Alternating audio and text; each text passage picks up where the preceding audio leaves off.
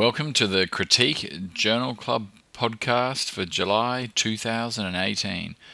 I'm Neil Orford, and this is where we look through the recent critical care literature and talk about the articles that caught our eye. So let's start with the lower intensity end of the spectrum with an article in JAMA.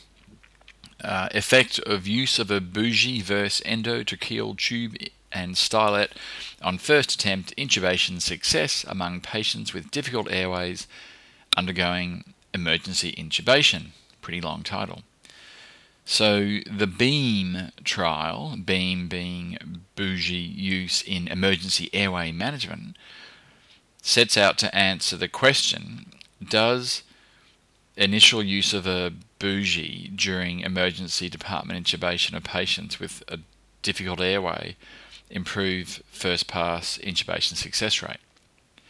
This single centre study randomised 757 adults who underwent emergency orotracheal intubation in the emergency department with a Macintosh laryngoscope blade, uh, either direct or video, for respiratory arrest, difficulty breathing, or airway protection. And they were randomised to bougie, uh, which is a 70 centimeter 15 French malleable semi-rigid single use bougie versus no bougie. The intubating physician retrospectively decided if difficult airway characteristics were present. So, what did they find? 757 enrolled, 380 were deemed a difficult airway. So that's a 50% retrospective difficult airway assignation by the intubating physician. 96% were intubated with a CMAC, and so that just represents a change in practice over the last decade. The primary outcome of first intubation success, defined as successful ET placement with first device passed during first laryngoscope insertion, was 96% with the bougie, 82% with standard. Absolute difference of 45%, 95% confidence intervals of 9 to 20%.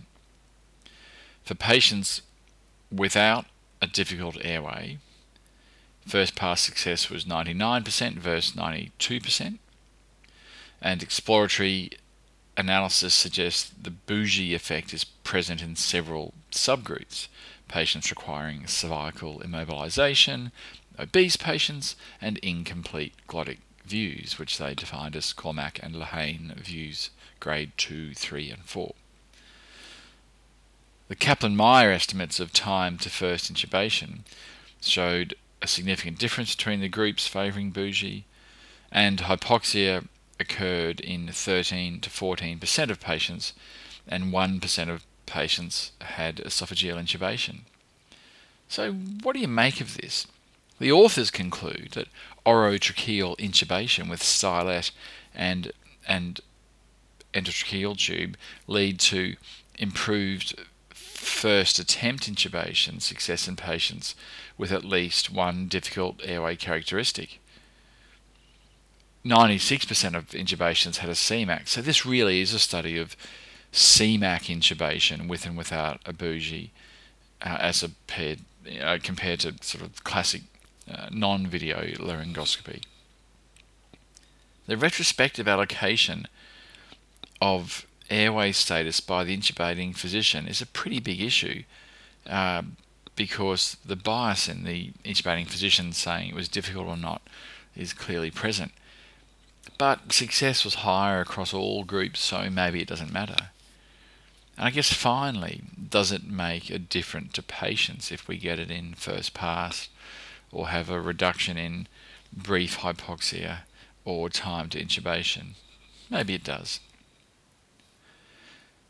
Okay, so let's move on to an article in JAMA as well um, about sepsis assessment and identification in low resource settings. So, this is the SAILORS collaboration, Association of the Quick Sequential organ failure assessment, so the qSOFA score, with excess hospital mortality in adults with suspected infection in low and middle income countries. So in 2016, sepsis was redefined as a life threatening organ dysfunction caused by a dysregulated host response to infection. In addition, members of the Third International Consensus Definitions for Sepsis and Septic Shock, the Sepsis 3 Task Force, proposed Q-SOFA, a score using simple clinical criteria to assist bedside clinicians in identifying patients with sepsis or who are likely to develop it. The final Q-SOFA model included three parameters. A GCS of less than 15 is one point, a systolic blood pressure of less than 100 is one point, and a respiratory rate greater than 22 is one point. Since then, we have learnt that Q-SOFA performed well for prediction of mortality in patients presenting to ED with suspected infection, but does not perform as well as SOFA score in the ICU for prediction of hospital mortality in severe sepsis. We know that conservatively there are 6 million deaths from sepsis each year. We also know that 87% of the world population live in low and middle income countries with no data on the mortality from sepsis. So, what about the performance of Q-SOFA at predicting excess hospital mortality in patients with suspected infection in low and middle income countries? In this retrospective secondary analysis of nine diverse LMIC cohorts Bangladesh, Haiti, India, Indonesia, Myanmar, Rwanda, Sierra Leone, Sri Lanka, Thailand, and Vietnam. Six and a half thousand hospitalized adult patients with suspected infection were included. The HIV prevalence ranged from 2 to 47 percent, and there was heterogeneity in infection type, and overall hospital mortality was 1 to 40%. The distribution of Q-SOFA, 0 to 3 and 0 to 4 SIRS criteria were provided. Mental status was the most frequently missing Q-SOFA component, and white cell count was the most frequently missing SIRS component. The proportion of patients who died consistently increased with higher Q-SOFA scores. So a score of 0 was 3% mortality, 1 8%, 2 16%, and 3 30%, but not for SIRS. So 0 5%, 1 11%, 2 13%, 3 13%, 4 12%. Amongst those with known vital status at hospital discharge, a Q-SOFA of two or three accounted for 62% of deaths, while two or more SIRS accounted for 59% of deaths. Overall, the odds ratio for hospital mortality comparing patients with high versus low or moderate score was higher for Q-SOFA than for SIRS overall. There was a stepwise increase in the odds of hospital mortality comparing uh, moderate versus low and high versus low Q-SOFA in the combined cohort, and these incremental changes were less apparent for SIRS criteria. So overall, in low and middle income countries, a Q-SOFA score greater than equal or 2 was significantly associated with increased likelihood or excess hospital death compared with a lower score, odds ratio 3.6. In addition, the Q-SOFA performed well across a range of countries and infective conditions malaria, dengue fever, viral hemorrhagic infection. The Q-SOFA performed better at predicting death. Now, this is important as the Q-SOFA does not require lab testing like SIRS, which is a crucial consideration in resource limited countries. The accompanying editorial points out the potential use and limits of this information. Q-SOFA was not intended to diagnose sepsis, but can it help with clinical direction? Will a low score indicate those who can go home? A high score, those who need intervention in a resource scarce critical care environment? Or will they be used for prognostic enrichment in trials? Ultimately, can provide a tool to help improve outcomes? Okay, let's move to the New England Journal of Medicine and Kids and DKA. So, what is the relationship between volume and osmolality of intravenous fluid administered to children with DKA and brain injury? We are told the incidence of neurological injury presenting a sudden decline occurs in 0.5 to 0.9% per episode of DKA in children in addition, subtle neurological alterations uh, present after recovery occur. The theories to explain this include rapid IV fluid causing reduced serum osmolality and cerebral injury.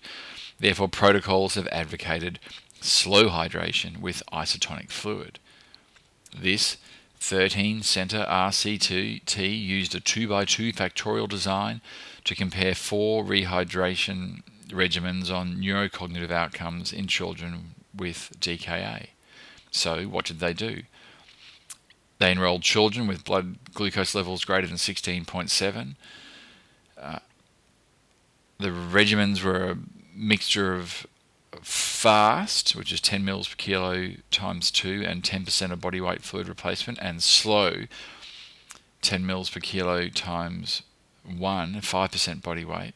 Insulin was the same, 0.1 unit per kilo per hour, and dextrose was added if BSL dropped uh, below 11.1 to 16.7 millimoles per litre. They enrolled 1,255 children over five years. The adherence to the regimen was excellent. 3.5% of patients had a GCS decrease below 14, 1.6% required hyperosmolar therapy for cerebral edema, and 0.9% had clinically apparent brain injury. Most of the brain injury presented with severe acidosis and hypocapnia. The incidence of clinically apparent brain injury was higher in the slow rehydration group, but differences were not significant. There was no difference in six month neurocognitive testing, and this did not vary with per protocol or intention to treat analysis. In terms of non neurological outcomes, hypochloremic acidosis was more common in the saline and the rapid fluid groups. So, overall, this study reports no difference in neurological outcomes associated with fast versus slow or iso versus hypertonic saline in children with DKA. The lowest rates of mental status decline and clinically apparent brain injury occurred in the rapid rehydration groups, but differences were not significant. These findings show a lack of causal association between rapid fluid administration and DKA related neurological injury. However, I'm sure this is going to be debated in endocrine and pediatric circles ad nauseum.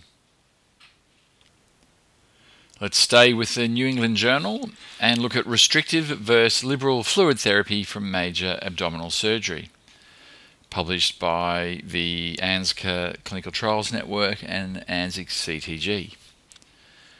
So, does a restrictive or liberal perioperative IV fluid regimen lead to better outcomes for high risk patients undergoing major abdominal surgery? This pragmatic international trial randomized 3,000 patients who had an increased risk of complications while undergoing major abdominal surgery to receive a restrictive IV fluid regimen during and up to 24 hours after surgery. So this group received a median IV fluid intake of 3.7 litres, or a liberal IV fluid regimen during and up to 24 hours after surgery, and this group received a median IV fluid intake of 6.1 litres. So that's 3.7 versus 6.1 litres in the 24 hours during and up to after surgery. They report a primary outcome of disability free survival at one year of 81.9% in the restrictive group versus 82.3% in the liberal group hazard ratio of 1.05, 95% confidence intervals 0.88 to 1.24, p-value of 0.61, so no different. Now, disability was defined as a persistent impairment in health status lasting greater than six months as measured by a score of at least 24 points on the WHODAS questionnaire, which reflects a disability level of at least 25%, the threshold between disabled and not disabled.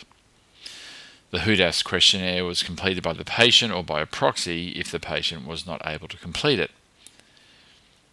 Uh, they also report secondary outcomes, acute kidney injury of 8.6 versus 5 points percent. So that's 8.6% in the restrictive group versus 5% in the liberal group, and that is significant. Septic complications or death was no different.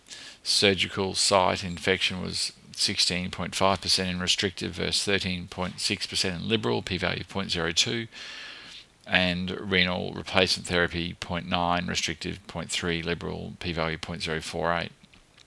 But between group differences were not significant after adjustment for multiple testing.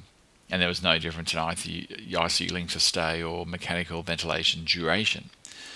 So, overall, restrictive fluid regimen was not associated with a higher rate of disability free survival than a liberal fluid regimen in patients at increased risk for complications during major abdominal surgery. The restrictive fluid regimen was associated with a higher rate of acute kidney injury. So, make of that what you will. Let's stick with the New England Journal again. We've got two more papers pre hospital plasma during air medical transport in trauma patients at risk for hemorrhagic shock, the PAMPer study. So, this trial was designed to determine the efficacy and safety of plasma transfusion in the pre hospital environment as compared with standard care resuscitation, which doesn't include plasma administration, in severely injured patients at risk for hemorrhagic shock. The primary outcome was 30 day mortality. It was a cluster randomized, pragmatic, multi center superiority trial. So they compared the admin of two units of thawed plasma to standard care resuscitation during air medical transport. They included 501 patients with trauma and one episode of hypotension, a systolic less than 90 and tachycardia greater than 108, or severe hypotension, systolic less than 70, either before the arrival of the air medical transport or any time before arrival at the trauma centre. Air medical bases at each participating institution were assigned to the plasma group or the standard care group for one month time intervals, and because of the cluster design, treatment group to which patients were assigned was based on the random assignment of the transporting base, irrespective of whether a patient received plasma or standard care resuscitation at an outside hospital. The block scheme varied randomly among two month, four month, and six month block sizes during the period of enrolment. 82% had blunt trauma, 51% were intubated pre hospital, and 35% had pre hospital transfusion. Primary outcome was 30 day mortality 89 deaths occurred in the standard care group versus 53 deaths in the plasma group. After multiple imputation for 20 patients whose vital status at 30 days was unknown, that's 10 patients in each group, 30 day mortality was lower in the plasma group versus the standard care group 23.2 versus 33%, absolute difference minus 9.8%. 95% confidence intervals, uh, minus 18.6 to minus 1, p value of 0.03. Secondary outcomes included 24 hour and in hospital mortality, which were lower in the plasma group. The plasma group received fewer blood components and resuscitation fluid administered within 24 hours. Uh, the plasma group was associated with lower prothrombin time and there was no difference in multi organ failure, ARDS, TRALI, infections, or TEG. Pre specified subgroups were analysed, including receipt of massive transfusion um, and receipt of four or more units of packed cells during the first 24 hours. Overall, trauma patients who received pre hospital plasma had significantly lower mortality at 24 hours and 30 days with no increase in inflammatory mediated complications. Cool, a positive result. Lastly, we have the Paramedic 2 collaborators in the New England Journal of Medicine. So, most of us probably don't spend a lot of time questioning the use of adrenaline in out of hospital cardiac arrest. After all, it has been standard therapy for decades. perhaps we should. Observational studies involving more than half a million patients have reported high rates of return of spontaneous circulation, ROSC, but worse neurological outcomes in patients who are treated with epinephrine or adrenaline.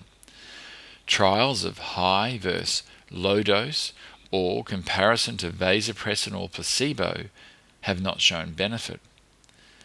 There is plausible mechanism of harm due to increase in myocardial oxygen demand and procoagulant effects. Given this, the International Liaison Committee on Resuscitation, ILCOR, called for initiation of a placebo-controlled trial to establish whether epinephrine is safe and effective as a treatment for cardiac arrest. So, the paramedic trial was conducted from December 2014 to October 2017. It was a multi center randomized double blind placebo controlled trial in five NHS ambulance services in the UK. Patients were eligible if they had out of hospital cardiac arrest and received ALS by paramedics. They were assigned to receive IV adrenaline 1 milligram or saline placebo by the opening of a trial pack containing either agent every 3 to 5 minutes. 8,014 patients were enrolled and were well matched at baseline.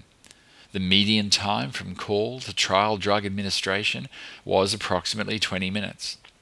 ROSC in pre hospital resus phase was higher in the epinephrine group, 36 versus 12%, as was proportion transported to hospital, 51 versus 31%. The primary outcome was 30 day mortality 3.2% adrenaline, 2.4% placebo, unadjusted odds ratio 1.39, p value 0.02, number needed to treat 112. But the secondary outcomes are important. There was no evidence of significant difference between groups in survival to hospital discharge with favourable neurological outcome, 2.2 versus 1.9%. Severe neurological impairment, a score of 4 or 5 on the modified Rankin scale, was more common among survivors in the epinephrine group, 31 versus 18%. So, overall, this raises a crucial question about how we conduct and analyse out of hospital cardiac arrest studies. What is the outcome our patients or families care most about? So, overall survival irrespective of neurological outcome, that is life at all costs, is what we currently measure, and it would appear it's better with adrenaline than placebo. But it seems unlikely that when we discuss this with patients, that's what they value the most. What about survival with good neurological outcome? This seems closer to mark and is an important positive outcome, and we saw no difference. But what about survival with bad neurological outcome? Is this more or less important than good outcome to our patients? We don't know. We haven't asked. And there is a difference with adrenaline and placebo. So perhaps it's time to ask. Well, that's it for Critique Journal Club podcast for July 2018. Come and have a look around the site. Otherwise, we'll see you next month.